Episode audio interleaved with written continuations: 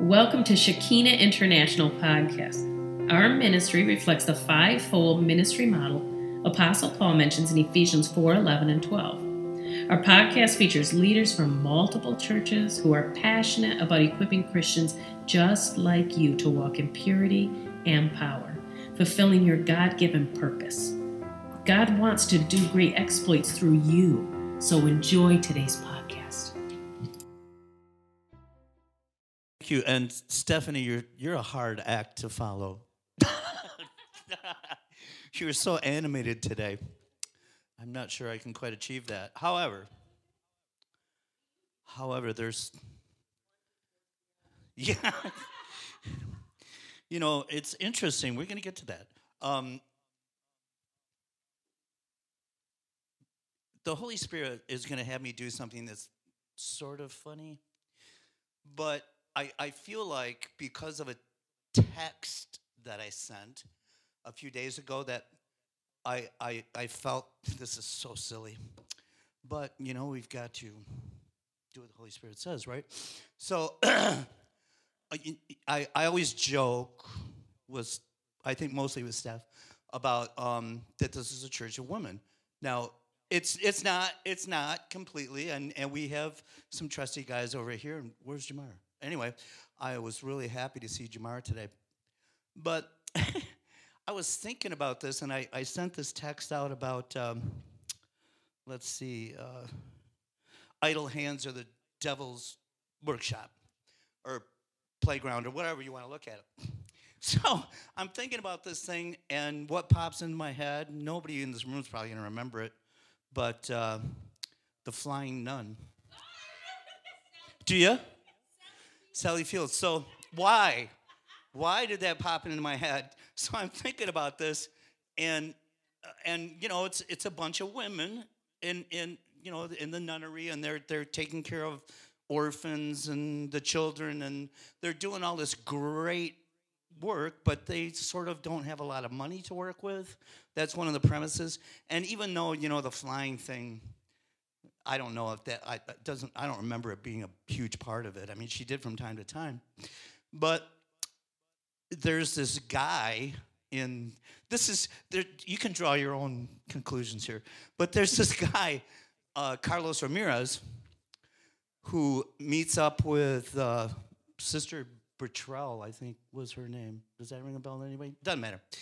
Uh, meets meets up with a nun, and um, and she kind of uh, she kind of starts working on him because he sort of has a nefarious background perhaps of how he made his money. Um, he uh, he's out with a different woman every night of the week and he's clubbing all the time.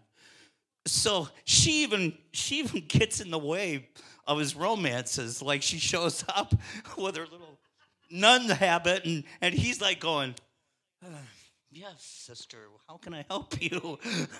so, anyway, uh, there was a, so she's always getting him to help her do all this stuff. And, and you know, he's, he, at all these projects, this is, that was the word I was looking for. He always, she, she's always asking him to do projects. And because he's Puerto Rican, he's supposed to be, I think the guy was actually from Argentina, he, he has sort of an emotional temper and he starts he's, he puts his hands on his head and he's like no no no no. No i'm not going to help you. I told you. I'm done sister. I did that other thing for you. I didn't even know what i was doing. I'm not going to do these things. But she's like and he starts to walk away and she goes but carlos i'm praying for you. And he's like he's like oh, okay sister how can I help you? this better not be too difficult. so, you know, they run through, I, I mean, it, it, was, I think the series was only on for three years, but pretty much that's the premise with him helping her. And, and plus, she was always in trouble with her mother superior because she was so impetuous. And he would go in and actually talk to Mother Superior, sort of defending her, even though she thought he had kind of a shady background too. but anyway, I remember, I think this is the point of the story. So I was, I was thinking about this, and there was one particular show, maybe it was towards the end of it, where they're sitting together having lemonade after they pulled off one of the projects. And um, she was, they were reminiscing sort of about all these different projects. And she was like, oh, I don't believe I'm doing this. And, and um, she's going on and on. In fact, she starts going on to, you know what, Carlos, the kids need better uniforms uh, here and there. And she starts listing all these new projects, and he's like, no, no, sister. And finally he goes, okay, sister, you, you even taught me this, that idle hands are the devil's playground. Sister, when I'm around you, my hands are never idle. So I will never have to worry about meeting the devil in a playground or anywhere else. See, now the Holy Spirit, what? so I'm not saying I know anybody particularly that it's like that, but you know, once in a while. Was that funny? I, I you know, I didn't know I didn't know if it was going to be a good punchline or not, but uh, now, come on, that can only be Holy Spirit because why would I ever think about the flying nun? I mean, geez, I'm, you know, not old, I'm older, but that's.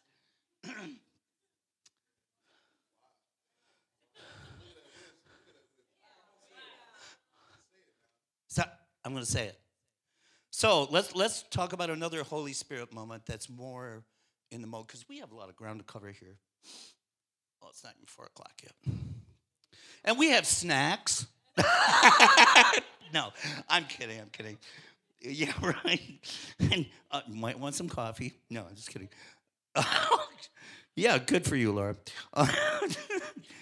Uh, Holy Spirit moment. Uh, this is actually a quote by a physicist, which I think is, is an example of Holy Spirit coming into uh, play. So you think and you think of how to solve a problem, and you you don't. It's okay, stuff. You know, I'm. I, I, you know, I I did a lot of clubs, and there was always a heckler. no. so anyway, um, you think about how to solve a problem. You can't find an answer, and you just you kind of at the end of the rope, and then, while eating an apple or taking a bite of a sandwich, the solution presents itself and politely says, Here I am. Anybody had a moment like that? When you can't figure out what to do, but you do get into the Holy Spirit, and all of a sudden, like, like Stephanie was saying, you go, aha. God, that was so simple. all I needed to do was lean into the Holy Spirit. So, um, we're going to look at lots of moments like this, maybe not so close, but actually, that quote is from Einstein, by the way.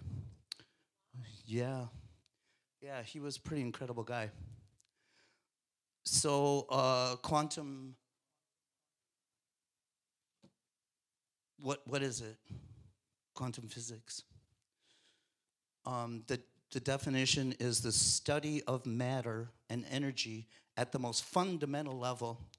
It aims to uncover the properties and behaviors of the very building blocks of nature. Though quantum physics examines very small objects, quantum phenomena are all around us. This is vibrating. I'm vibrating. Chairs are vibrating. We're in a world that vibrates. And as we're going to see pretty soon, it's vibrating by the grace of God. And there's all these things that God put in place that vibrate and make music, which we call the, we'll call it the uh, symphony of the universe. And that's going on around us all the time, 24 7s. And we're being upheld by the voice of God. So anyway, I kind of jumped ahead of myself there.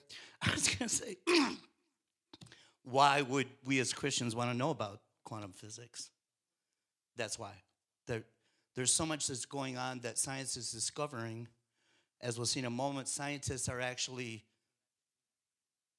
losing their agnostic or atheist type approach and deciding, look, we've we've processed these things down to minutia, which I talk about quite a bit. That God's concerned about little things because He created these things that we only know or they only predict they exist by mathematics because they're so small, they can't exactly examine them. That is a God of detail. anyway, how would I get into this? You know, the knucklehead musician, why would I be interested in physics, right? Uh, actually, when I was a child, I was super interested in science, science fiction, um, sci fi books. I read a lot of Robert E. Howard, who created Conan, and Edgar Rice Burroughs, who created Tarzan. And I was also interested in sci fi art with Frank Frazetta and Boris Vallejo being uh, awesome artists who made a living just by painting covers for these books. Um, but I noticed, and I didn't know anything about physics, nothing. As I read these things, they talked a lot about time travel, alternate realities, time, re- time relativity, there was one chapter that's always stuck with me that the, the hero and the heroine are, go off and they're on all these adventures. Meanwhile, um, one of the older guys that they're hanging out with was just sitting still, like making a pot. And they're gone and, and they go through all this stuff and uh, they nearly get killed and, and it's just horrible, all the stuff that they do. And they come back and he looks up and he goes, Oh, you guys have only been gone about an hour. and they're like, What? That's sort of an example of time relativity, I guess. It's always uh, stuck with me. So, quantum does give us an understanding of the glorious world around us in a way that creates awe for what God has done. It also ignites praise in our hearts for the creator of the universe there's something that I was sharing with Steph that I was sort of in this other world, you know, because I've been reading about all this. I was in the quantum world, you know, in my dual reality. I know it sounds very new agey. Uh, I did think of that. I have to refer to my little bookie here, which I'm using the text a lot today. I was going to try and uh, use my own words in much of this. Mm, no, it's too technical. I think I would have lost some of the uh, things that we need to know. I should have marked this. Anyway, because of the new aginess of this, um, this is an expert uh, by the author that's called The Hijacking of Quantum Phys- Physics. And it is my personal conviction that the science of quantum physics has been hijacked by New Age teachers in their eagerness to assert that nature itself confirms New Age beliefs about the nature of oneness of all reality and the power of the mind to create and manipulate reality. My own study of quantum physics in the light of biblical revelation, has given me an entirely different perspective. I believe with all my being that God is the supreme quantum physicist, that the world of quantum has been beautifully and intentionally crafted by a personal God to respond to his voice, and that God alone has the power to alter reality at a quantum level for his glorious redemptive purposes. Isn't that awesome? And I know that uh, there's there's so many new agey things that combine combine Taoism and Buddhism with quantum, and you know it can really be quite a cornucopia of philosophies. So I thought it was good to uh, mention that right off the bat. Now, I did mention a little bit about um, Einstein, who, believe it or not, as a knuckleheaded musician, Einstein's just one of the guys fascinated me. And it's not that I know much about mathematics or that I'm super scientific or anything. There's just something about the guy that's always excited me. And uh, he is sort of my hero, and he's also sort of the father of quantum physics. One, one of the, there was a number of guys that all started it, but he was, he's probably the best known. And he was kind of a funny guy. I mean, really, he came up with all these really cool quotes. Um, and uh, my writing is horrible. I should have done something about that. Those uh, Christians and scientists argue about whether um, he actually knew a Christian God. This is in reference to Einstein. He often talked about God in quotes like, I want to know God's thoughts. I mean, you get an impression here of a guy who studies and studies and studies so he can learn more about the Creator. But uh, there is a lot of argument whether he that's what he really meant or not. But geez, you know, some atheist probably picked it up and said, "We'll, ru- we'll ruin this for the Christians." Come on, it should be easy. One of his other quotes is, uh, "Black holes are where God divided by zero. I think that is so cool. I mean, you can see God up there with a, yeah, yeah. oh, black hole. you know, where's where's my chalkboard? I gotta erase that one. so, I I really do enjoy Einstein, and I have some other things about him shortly here. Um, quantum studies, in this portion of what I'm trying to say, though, is leading science to God. And even though some of their language, when they say, you know, the God project or the God molecule or the God particle and so on, a lot of them insist this is just a reference, it has nothing to do with the creator.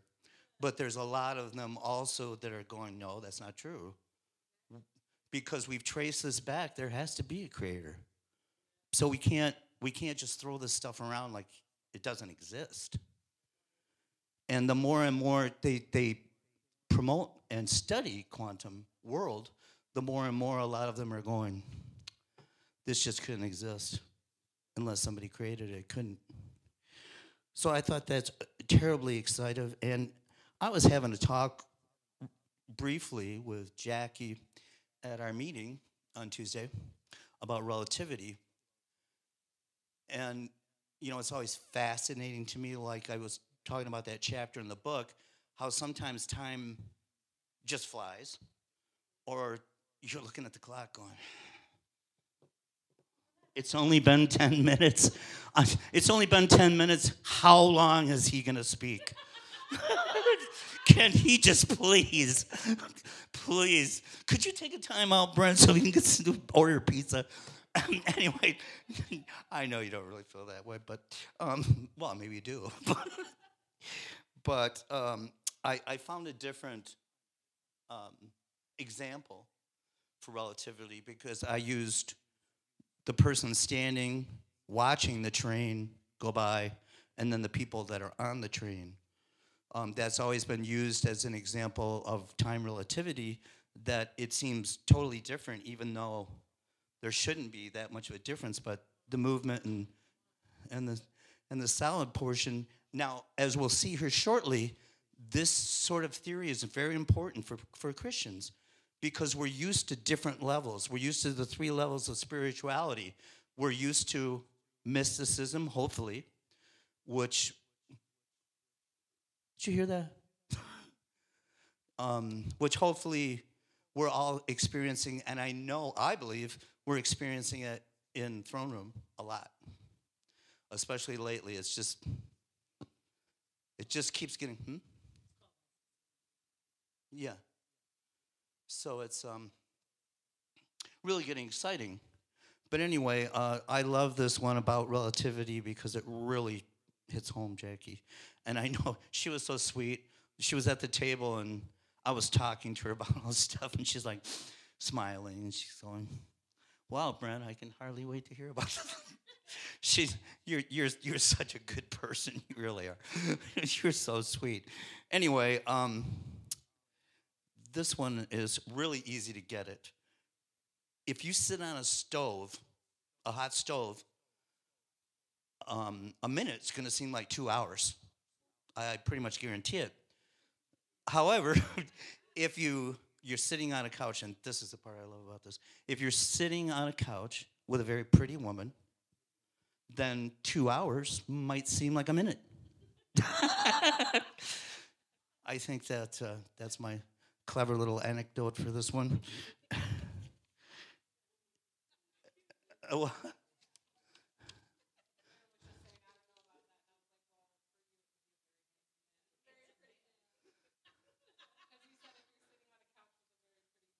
yeah, thank you. I, I meant to say I meant to say be gender specific. I'm, I'm sorry. I, jeez. Next, we're going to be talking pronouns, right? no. anyway, um, yeah, two hours. yeah. Good. Now we were talking about vibration, and I've I've definitely done vibration here after I got out of the hospital, we were talking about how we all have a unique vibration when we sing or when we speak words, and that the Holy Spirit recognizes us specifically. So when you go, oh, Holy Spirit's going, oh, there's Brent trying to sing like a girl again. what do you want, Brent? Jeez. it's okay. You got a pretty good range. So I get it. So just you just use it for worship, okay? All right. So like I said, our bodies are vibrating, and to really get excited about that, we have 37.2 trillion cells in our bodies that are vibrating to life to keep us alive. Um, the string of a guitar vibrates to make a sound. If it just sat there, it doesn't, doesn't do anything. And uh, I've talked about our own unique vibration, which I just did, and Spirit recognizes that our, our singing voices, the voice of God vibrates the universe and is in, indeed holds the universe together. Without the singing voice of God, our universe would collapse really into nuclear meltdown.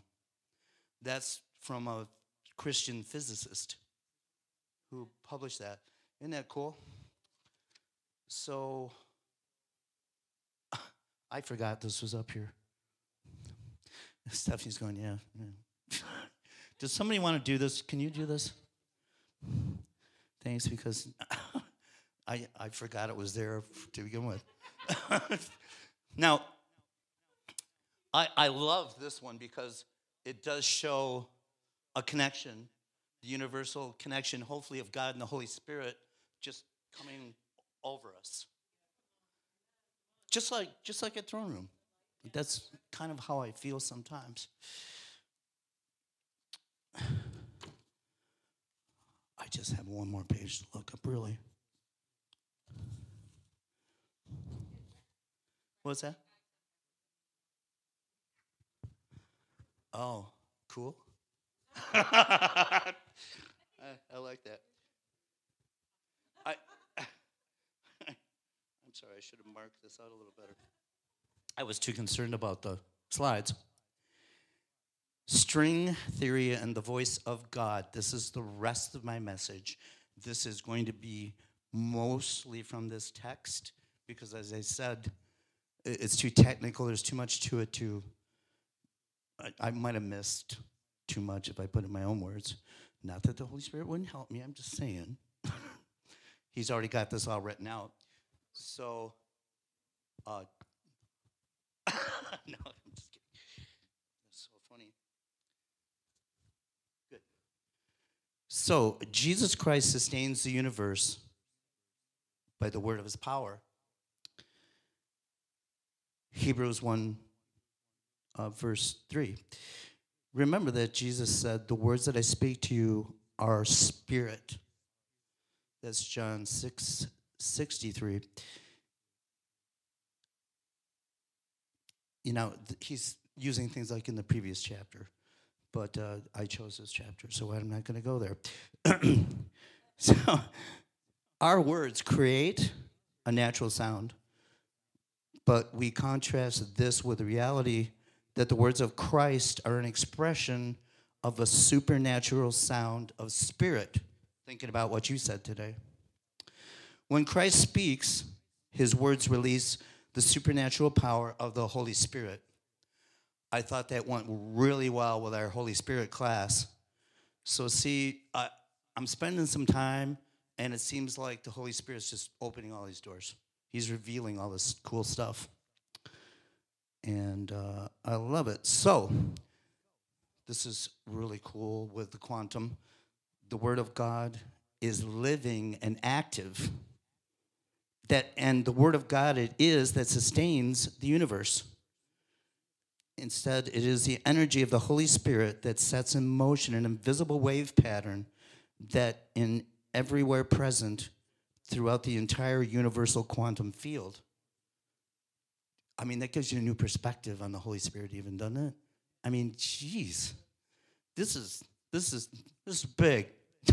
This, this even though all these things are really tiny there, there's a lot of them out there. So it is a spiritual sound that is continually generated by the Spirit of God. Now we're getting down to the strings. Now, I've read a lot about the string theory, and a Christian physicist described the string theory as these strings, which we're going to find out are a billion times smaller than a proton and they're only proven by mathematical theory, he said, I compare them to the tiniest violin strings in the universe. And there's billions of them. String theory postulates the existence of unimaginably minute strings or loops of energy that are allegedly the constituent ingredients of the quantum world. Not only scientists embrace string theory, but it is strongly advocated by some of the greatest minds in contemporary physics today. Of course, the question as to whether the string theory can either be proved scientifically or disproved uh, does remain. It is certainly not something that will ever be observed, even with the highest powered magnification. I mean, God's speaking to somebody. He's revealing stuff because you to prove this, all we have now is an equation and yet everyone's accepting that these things exist, and therefore scientific community is going, wow, there has to be a creator, because these things just couldn't exist any other way. So how small is a string? Well, I kind of said it already. According to the theory, they are loops of vibrating energy. See, everything's vibrating, and are a hundred. Actually, I underestimated. Hundred billion billion times smaller than a proton. So th- we don't have equipment or any method of magnification that can even come close to viewing these things. So the truth is, we won't be seeing them, period. The standard model of particle physics asserts that the smallest elementary particles are zero dimensional point like particles. String theory argues that they are loops of energy like minute elastic bands or violin strings. One of the unique features of string theory is the proposal that these tiny loops are vibrating energy actually exist in other extra dimensions. Now we're going to get into here really quickly to the dimensional part because that's so important in Christianity because we're already sort of used to spiritual different spiritual planes. Um, String theory is based on solid mathematical equations that require additional hidden dimensions curled up with our, our, further, our familiar three-dimensional spatial world. There is elegance and beauty to string theory that makes it extremely attractive to theologians who are already accepting the concept of the extra dimensionality of a realm of the spirit. I mean, that's, I'm so excited. the extra dimensionality is the stuff of biblical theology. A gentleman named Brian Greene wrote a book titled The Elegant Universe. In the Elegant Universe, uh, because he theorizes that there is an aesthetic and mathematical eloquence in the smallest level of physical creation. What a God, what a God. In the subatomic world proposed by string theorists, each string vibrates at a different frequency. So I, I think about this when we sing, when we all sing, that we can vibrate at different frequencies, different tones.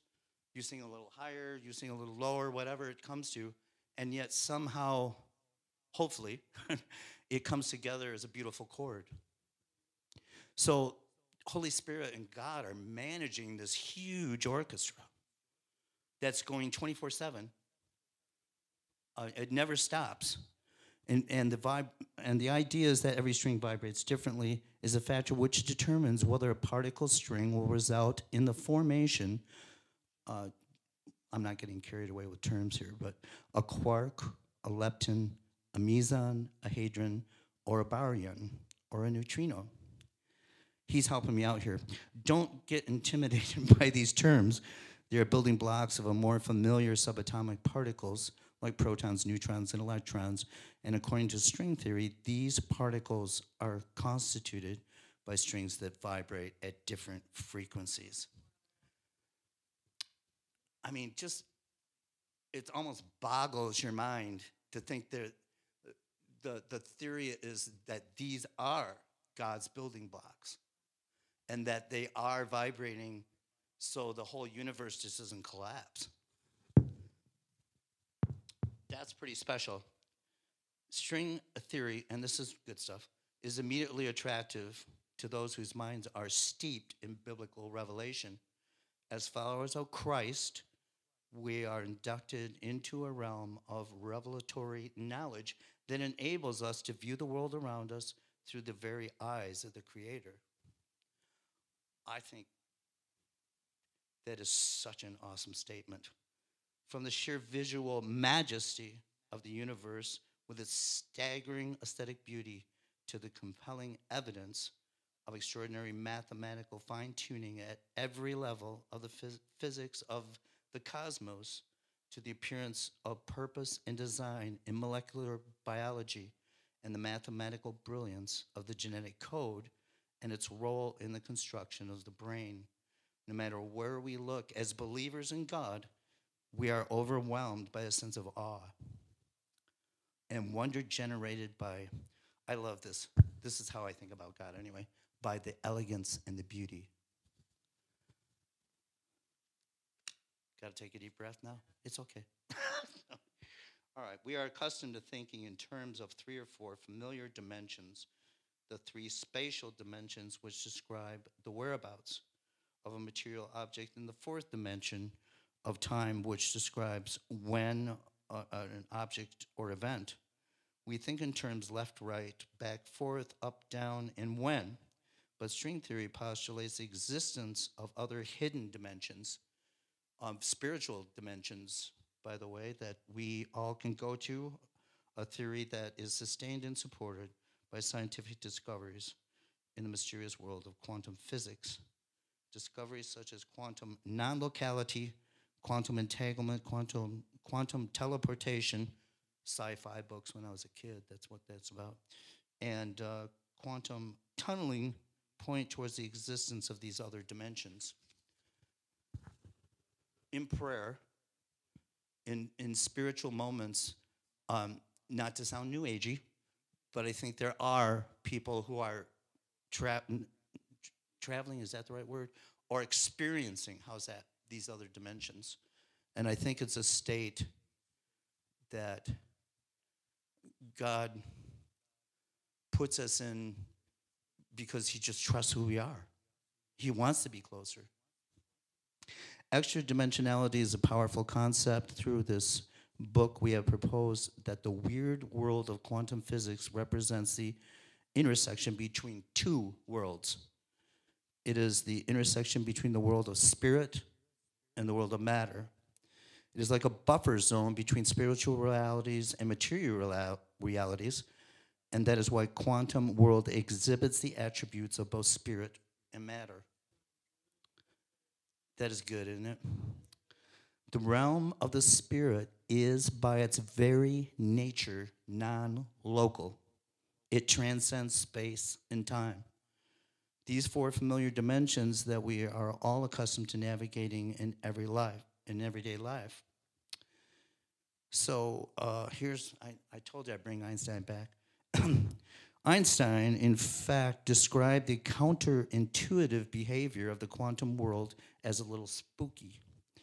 String theorists are right at home with the idea of extra dimensionality.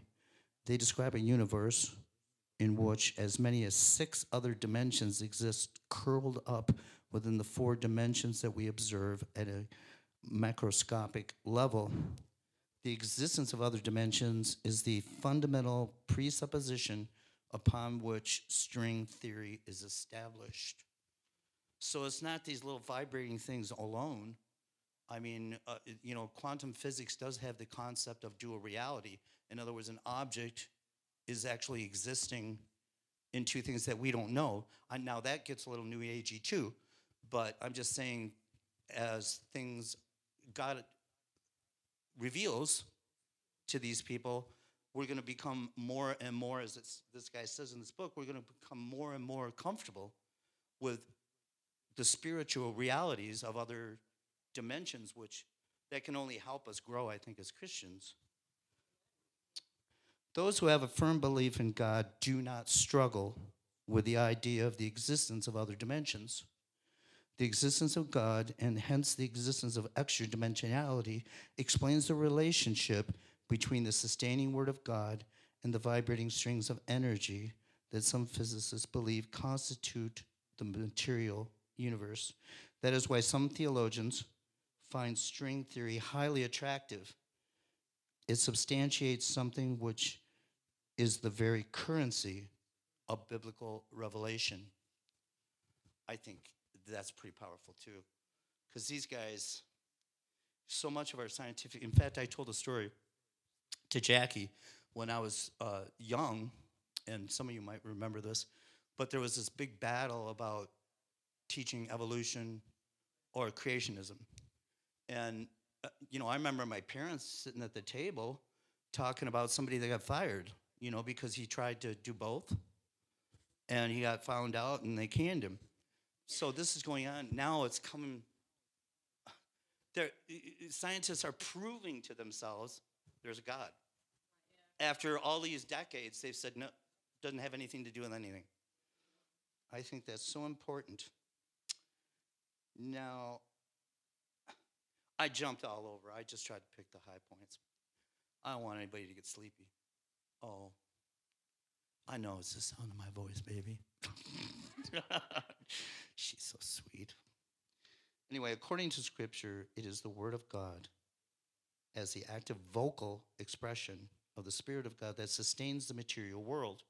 Once again, we're talking that God is singing the universe into existence. I mean, that's how He started it, and that's how it will continue until we're all in another place or whatever when he, he doesn't want the universe anymore. He doesn't need it.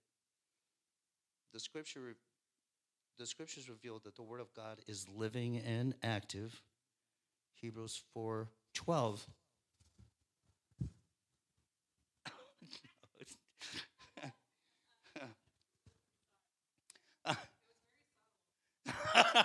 yeah, wasn't that subtle?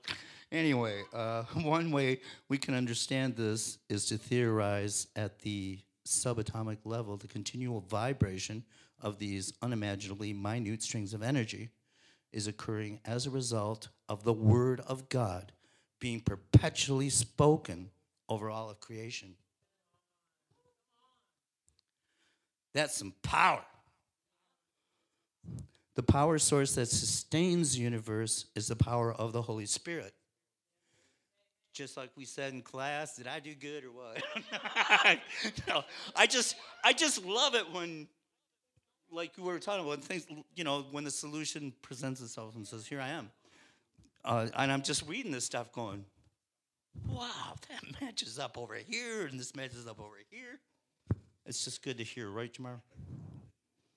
I love you, brother. I'm so glad you're here.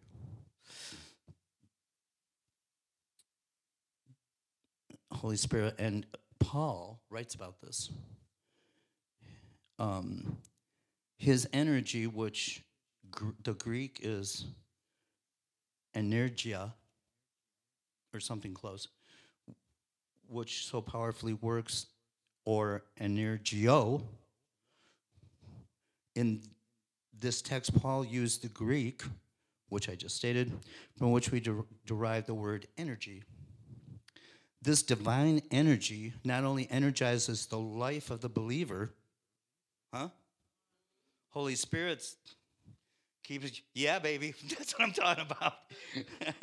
it also energizes the entire physical universe. Could it be that acceptance of a string theory amongst a number of quantum physicists converges with biblical revelation to provide evidence that this entire physical universe is actually energized by invisible spiritual energy. So now, look how far this has gone.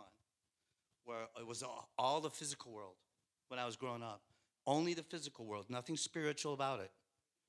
That has nothing to do with anything, and it's really, really coming around now. Uh, biblical revelation is dismissed, as I just said, by a vast majority of scientists, and something which is beyond the scope of empirical science. But the theory of independent power source behind the physical universe is at least an interesting thesis that war- warrants further exploration. The acceptance of biblical revelation opens the door for significant advances in scientific knowledge through which the proposal that the energy of the Holy Spirit is the hidden factor that it sustains our universe. Come on. That is so cool. I mean, we are told in Genesis, a creation narrative, which, you know, was outlawed when I was a kid pretty much, but that the Spirit of God was hovering over creation. Now, we were kind of talking about this during class. Um, I'll just let you find out. The earth was without form and void, and darkness was on the face of the deep, and the Spirit of God was hovering over the face of the waters. The Hebrew word for hovering is rakaf. Is that right? Where's Ellen? Anyway, it's close. Maybe it's a little more, but uh, it means to flutter or shake. And it's used uh, in two places in the Hebrew Old Testament. It appears in the book of Deuteronomy to describe the Lord overshadowing the nation of Israel. He shielded him and he cared for him, is the quote. He guarded him as the apple of his eye, like an eagle that stirs up its nest and hovers over its young, that spreads its wing to catch them and carries uh, them on its pinions. Deuteronomy 32 10 through 11 in NIV. I didn't get a slide for that one, sorry. I, I don't know how I missed it.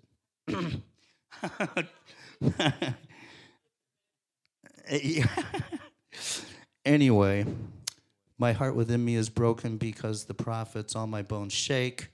That's the third place where the Hebrew word uh, rek, rekaf, is that right? Oh. Well, I depend on you, Al. Come on. I tried to look it up. Anyway, that's the third place that it. Remember, the Spirit of God is presented in the Bible as the supreme source of supernatural energy. It is the energy of God that creates and sustains all things. The relationship between the role of the Spirit and the quantum world would be likened to sympathetic strings as a musical instrument. This rena- uh, resonance effect illustrates the power of the Word of God to sustain the vibration of the minute strings of energy which conceivably constitute the elementary particles that constitute the world of matter. So the voice of God, in however we look at it, is literally holding everything together. As well as the voice of Jesus and the Holy Spirit is doing a great job. Now, I wanted to talk about the music of the spheres, but we'll wait for another time because of time. I don't know. I think I need to change the slide. Yeah.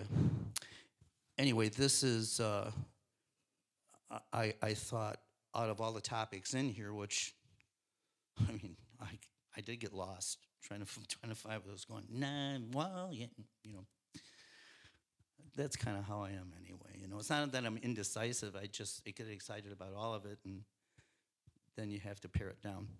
The song of the Lord is this section. God reveals himself as an intimate lover who sings over his beloved. The Lord your God is with you. He is mighty to save. He will take great delight in you.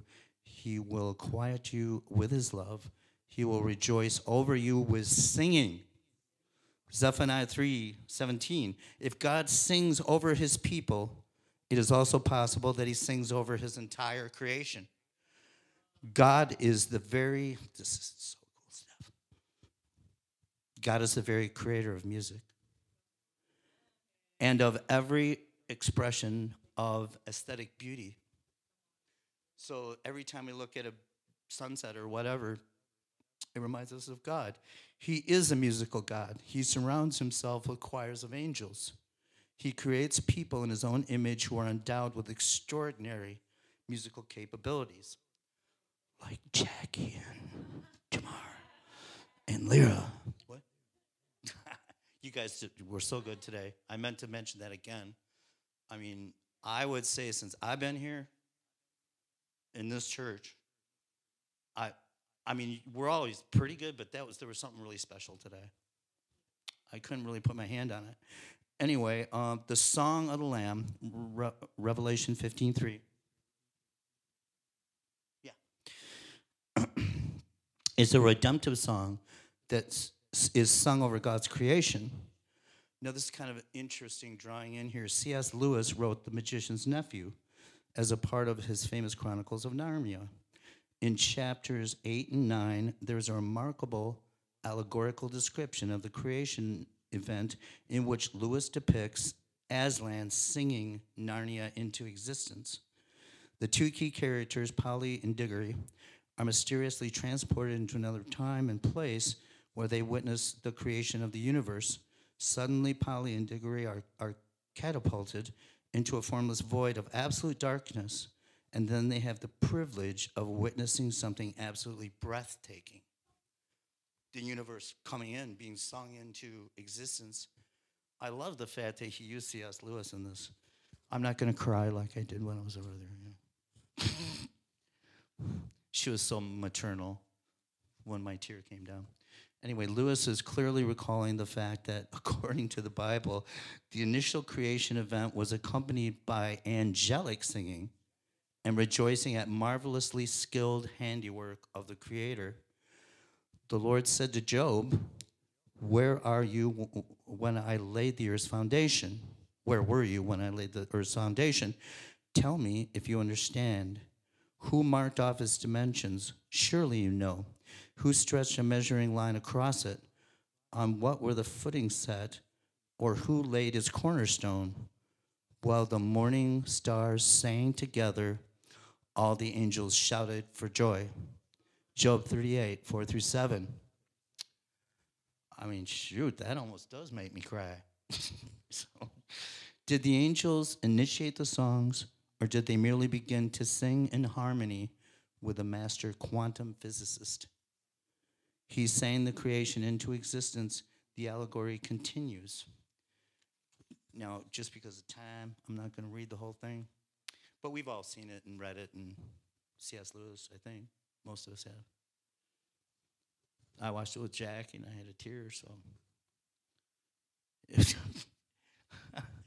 I'm sorry. I just think it's so funny. I don't even know what I was thinking. In the beginning, we're jumping around from the beginning to, you know, middle and back again. In the beginning, God said, Let there be light. But perhaps C.S. Lewis' fictional account is much closer to the truth than we might first think when he suggests that God sung these creative commands over the void rather than just speaking words. Perhaps God continues to sing all over creation until the day that the heavens and earth pass away with a great noise. Remember that, I love this part, sound here on earth is mere analog or shadow of something that occurs in the invisible realm of spirit. The words that Jesus speaks are spirit. They may be clothed in an audible expression here on earth in order to communicate something that our eardrums, to our eardrums that have been designed to pick up mechanical vibrations of sound. But there is a higher reality that earthly sound points to. There is a sound beyond the sound, like your word today. The higher reality is the communication of divine energy. It is a wave of the Holy Spirit that creates new realities at a quantum level and that continues to sustain the entire creation. I mean, come on. Doesn't that make you just we, singers and and it, it sort of gives us a new importance almost uh, or a new feeling that we're not just participating in sort of a like a secular secular way like as musicians but we're actually participating with the energy of the Holy Spirit all around, which we have noticed many times lately at, at Throne Room. Um, I, just a little, I, I remembered I talked to Stephanie about this earlier today, but uh, just to um, emphasize what's happening at Throne Room, uh, the last Throne Room, which was two weeks ago or whatever, it kind of got off to a, a slow, slower start than I think normally. But we weren't concerned.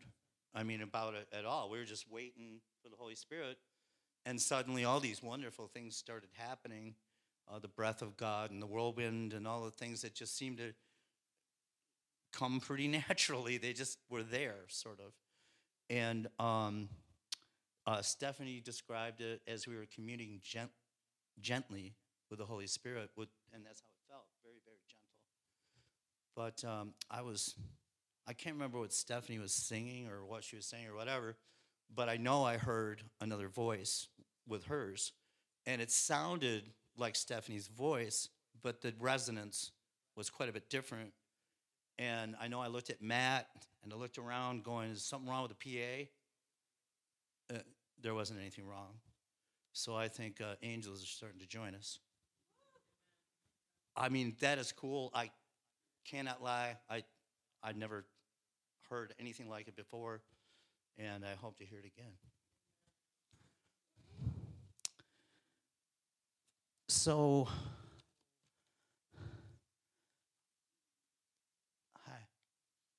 I hope that I have stimulated some interest in quantum physics with y'all. I do have. Uh, some clothing things somewhere here. I don't know where I put them. ah, I ripped the page right out, so. I don't know. I think I had another slide, Jackie. I don't remember. There's no science. Holy, that's it. That's it. Sister Lyra. Actually, I, I know you're more like my daughter, but you know, sometimes.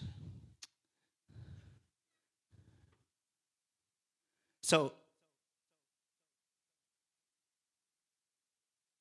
I have for activation a quote, once again by my buddy Einstein. I, I mean, this guy just was so sensitive. And he, he constantly made fun of himself because he said, said things like, gee, if I actually groomed, people might think I was a different person than I really am. But he said, I just don't pay any attention to how I look. I just don't care. So I thought that was uh, interesting. But uh, one of his big ones is, I want to know God's thoughts. Did I say that already? But you just can't say it enough, can you? no, I'm just kidding. So I don't know if we got some mu- we got any music. Now, now that we're stimulated, hopefully, our imaginations are running wild. And by the way, um, I already said that too, right? About imagination. We did that in class. See how it overlaps? Um, What's that? Well, hopefully it does, right? Otherwise, you're out in left field somewhere. Somebody throw me the ball. Please, I won't drop it this time. so here's the quote, and we're going to think about how we're going to stay young by studying the Holy Spirit and the Lord and worshiping and all the wonderful things. So people like you and me, although we're mortal, of course, like everyone else, do not grow old, no matter how long we live. What I mean is that we never cease to stand like curious children before the great mystery into which we were born and God's great creative universe. So, activation is to discuss with someone something you want to, some place you want to reach the Holy Spirit, some place you want to reach God that you keep putting off, or maybe because this stuff's going to keep us young. I'm telling you. you know, I'm I'm old, but not old, but older. I realize that, but there's there is a, a, a lot to come. So I hope that's a good discussion. Thank you for listening today. Take a moment and ask Holy Spirit what He wants you to do with what you've learned. And remember, with God, all things are possible. So keep dreaming, keep praying, and simply obey. Because God is good and He has good plans for you. You can subscribe to our blogs, learn about our speakers, and even hear from one of our team members how you can take part in transforming a city, your city with Christ. There's no time like the present. Visit ShekinahOnline.com. If this doesn't excite you, watch for our new and God inspired product line, a newly released book by Stephanie Butler, and more testimonies from our listeners like you, working to bring unity in cities across the world. If you feel led to support our podcast, you may do so on our Shekinah.com website. Or if you would like to support us monthly, there is a link labeled Listener Support on every podcast. Until next time, we thank you, we love you, have a blessed day.